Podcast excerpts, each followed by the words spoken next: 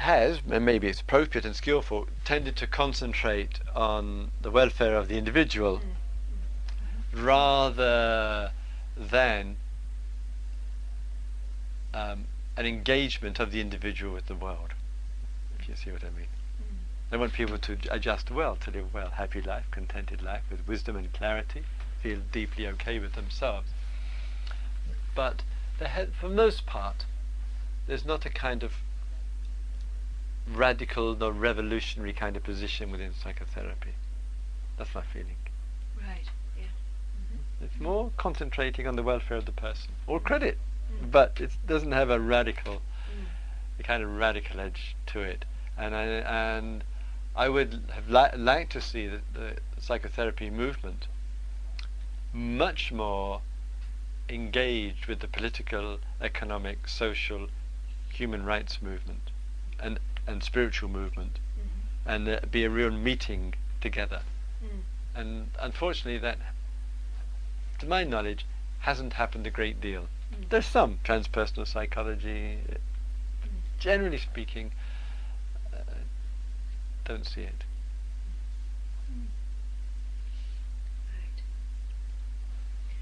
Right. So, do you think there's a difference between engaged Buddhism in the West and engaged Buddhism in the East? No.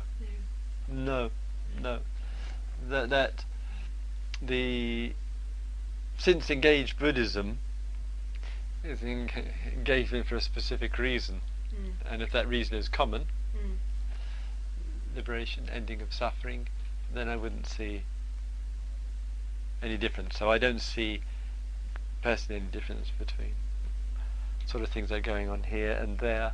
It may just be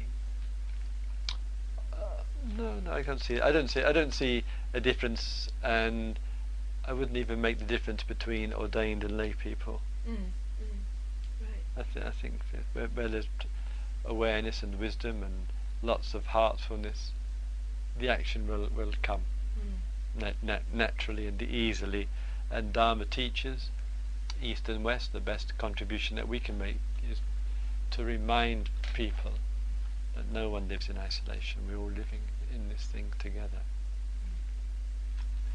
And the extended periods of time of solitude, for example, at Gaia House we have a hermitage wing for about 18 people, and solitude is a pretty major contribution towards engagement, and the experience of spending time in solitude and in one's aloneness and silence does generate and produce a lot of inner work and strength, with the support of meditation. And certainly again, people that I meet and love all have known and engaged in a lot of solitude. And I had a meeting last year with Aung San Suu Kyi, the democratic leader, who's 5 years in under house arrest. She said she could never have got through it without vipassana practice, without insight meditation. And when the Dalai Lama said to myself and others many times that first and foremost he's a monk, and first and foremost he lacks aloneness in doing his practice. And it's such messages, I think, are a major springboard from aloneness, contemplative life, meditative life, to engagement, that one supports the other. And if one thinks of major historical figures, solitude, the Buddha, Jesus, the Mahatma, to the desert, days of silence, indispensable feature of the inner and the outer working together.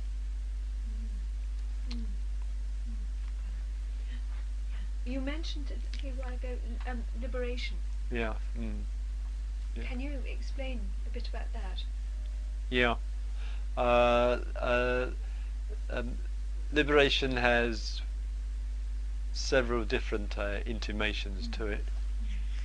An obvious one is freedom from, and therefore it's freedom from three, as the Buddha would call it, three poisons of the mind: greed, hate, delusion, confusion. And therefore that in the depth of being there's little, no ego going on, and therefore one's life is essentially unselfish, basically.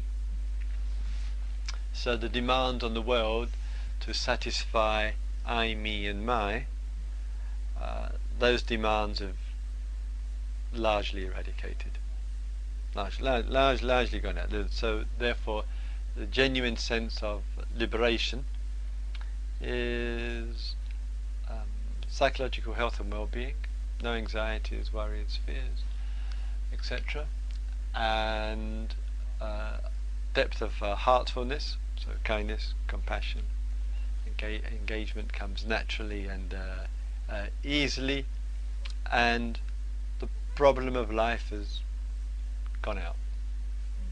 One is free from the problem or problems of life. And the teachings, in terms of the Third Noble Truth, keep on pointing to that, pointing to one's realization of one's liberation. Natural outflow, of course, is ethics, because one's not making demands, so one's not being violent or abusive, cheating or whatever, which all forms of demand. Natural mindfulness and awareness, because one feels connected and close with things, and the wisdom to deal with circumstances. And they are all outflows of a free and liberated life. They're natural outflows. So kind of the teachings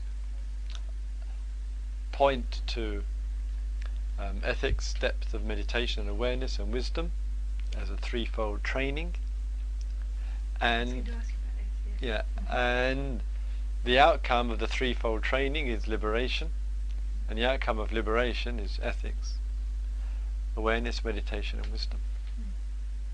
So one leads the one and one reveals. One leads, the three lead to liberation, and liberation reveals ethics, reveals awareness and mindfulness, and it reveals wisdom in circumstances.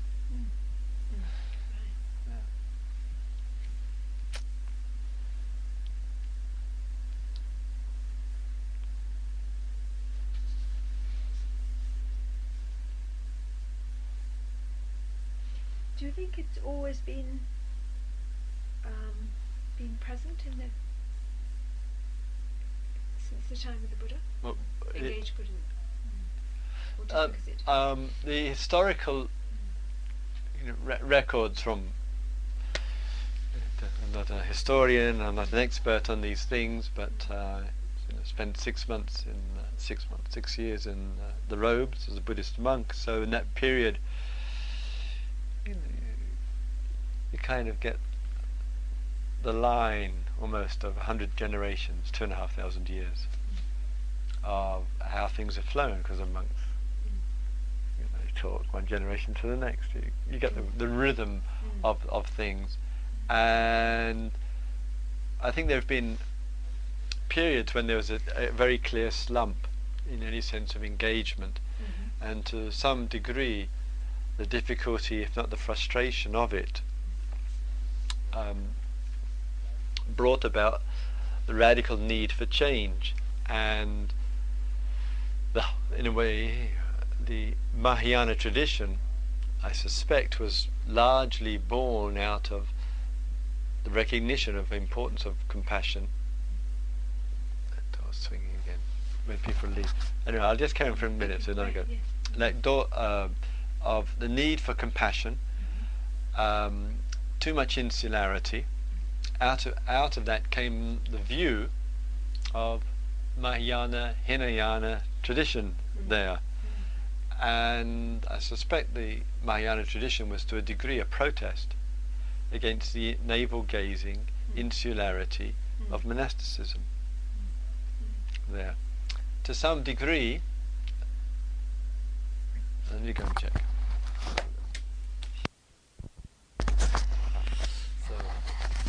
On the history. Oh yes, right. Oh yes. So I was saying, right, the Mahayana tradition was born out of that. To some degree, it fell in a little bit of the same trap as well. So huge monasteries got established, playing again an important part in local village role, but also a lot of talk of compassion, not enough action.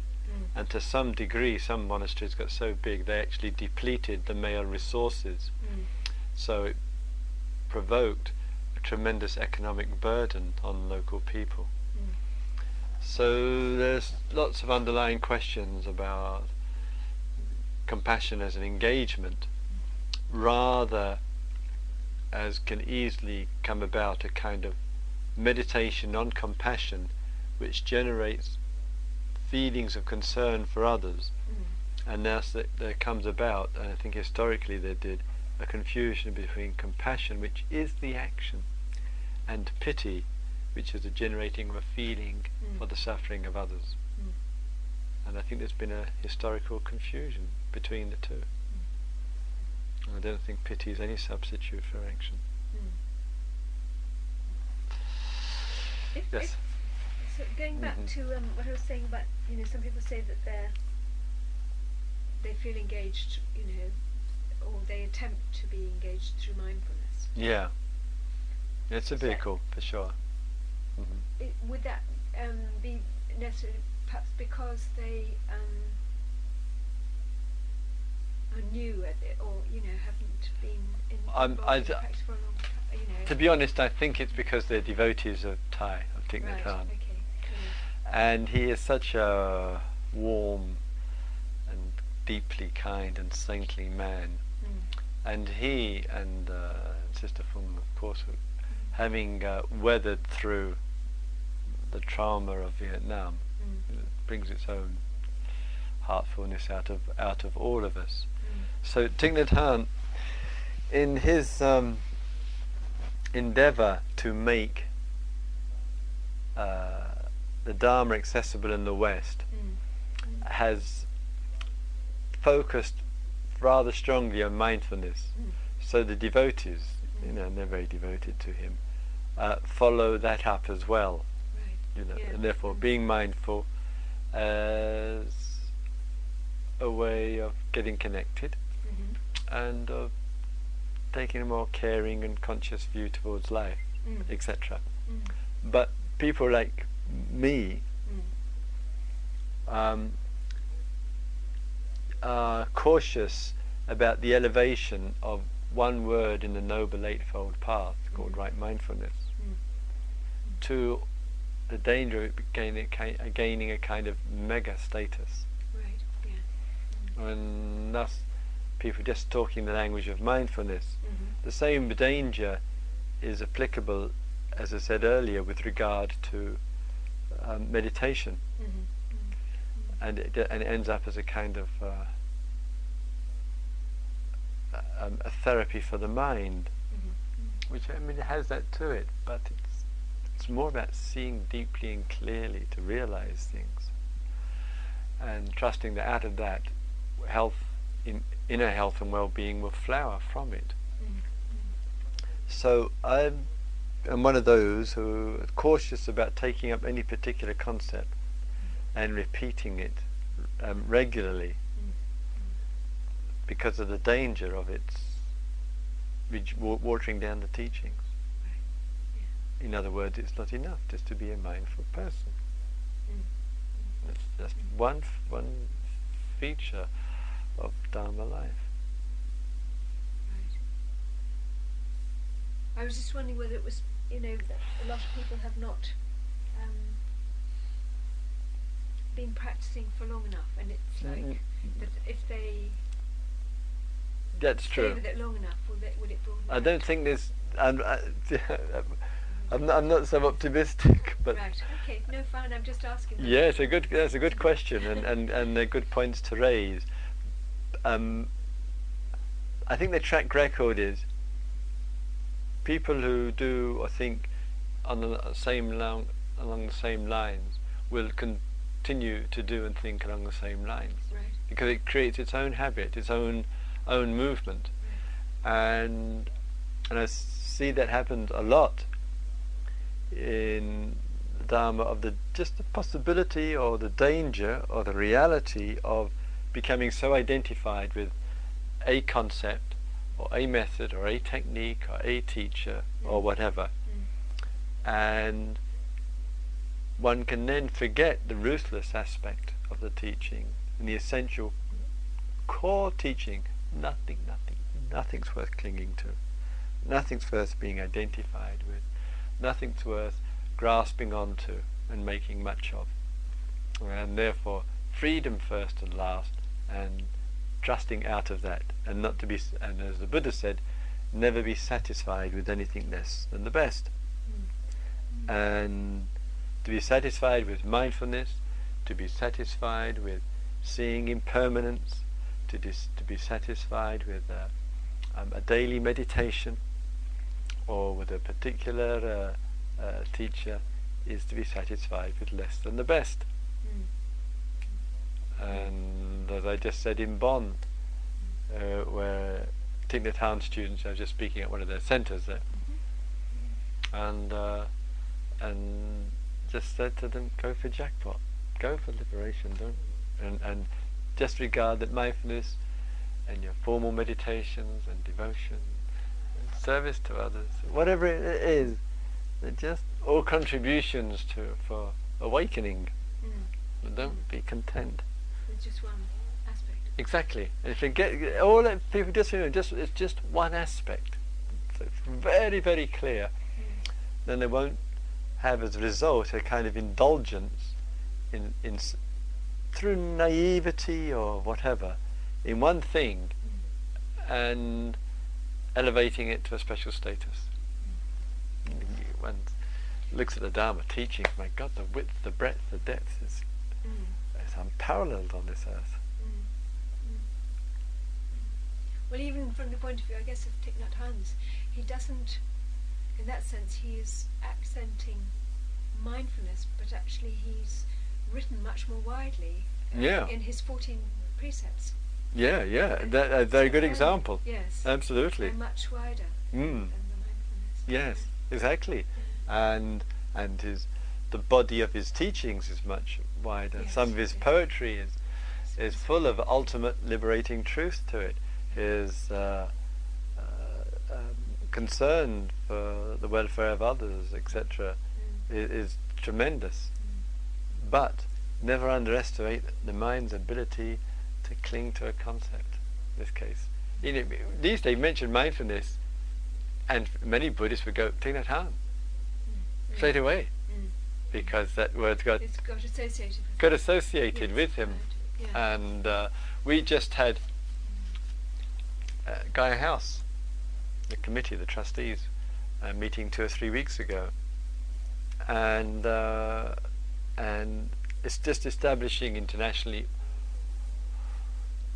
more days of meditation. But a third of the committee, a third, half the committee, maybe more, was saying, oh well, yes, we need days of mindfulness. And you threw up your hands in horror. Well, not getting warm, and I said it would create difficulty, because days of mindfulness is associated with time. And the small little groups around the country often call their days of mindfulness. Yeah, no, that's the language. Yes, that's the and that's their right and privilege. I said, we'll have to keep the language a little bit apart, just so not any confusion, etc., etc., and days of meditation or whatever they want to call it. So that's so there was an agreement about about it. So it depends in what kind of context the individual's relationship is to the word, in this case, mindfulness. But I'd say the same thing about seeing impermanence. Some Buddhists elevate that, or keeping precepts, or doing daily meditation. Anything which is a great resource, one can get stuck with. Yeah. That's it. One can get stuck with it. Somebody described some of those things to me as consumer aspect of it all. In which way? Well, that you can sort of, it's like you accumulate things like going on retreats. And oh yes, and definitely. Dharma books and.